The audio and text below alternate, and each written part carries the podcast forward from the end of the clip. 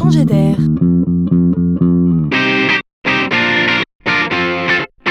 C'est la chronique de Laurent Collen.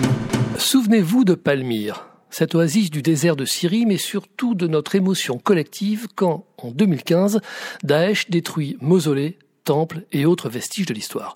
Il ne nous restait plus alors que nos yeux pour pleurer et nos livres pour se souvenir.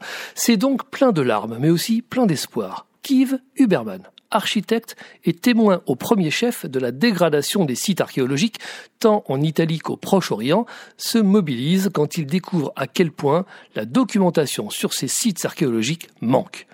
Le temps faisant son œuvre, on peut se résigner à voir un site historique détruit, mais pas à l'effacer de notre mémoire. Ah ça non, jamais. Alors avec son compère, Philippe Barthélémy, pilote d'avion et de drone, il entreprend alors de faire une sauvegarde informatique du patrimoine culturel de l'humanité. Pas moins. Le projet est bien pharaonique. Leur entreprise, Iconem, combine photos, vues aériennes, laser et intelligence artificielle pour reproduire, fort de milliards de points captés, ces sites archéologiques en 3D.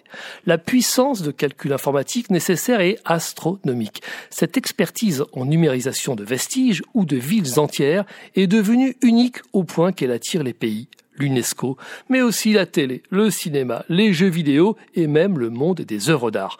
Comprenez que cette entreprise a réussi le tour de force d'avoir comme premier client la planète. Et quand on comprend en plus qu'une simple photo de touriste peut suffire à enrichir un modèle archéologique, alors on saisit la grande idée d'Iconem, créer une base documentaire d'archives planétaires et ouverte à tous pour les générations futures.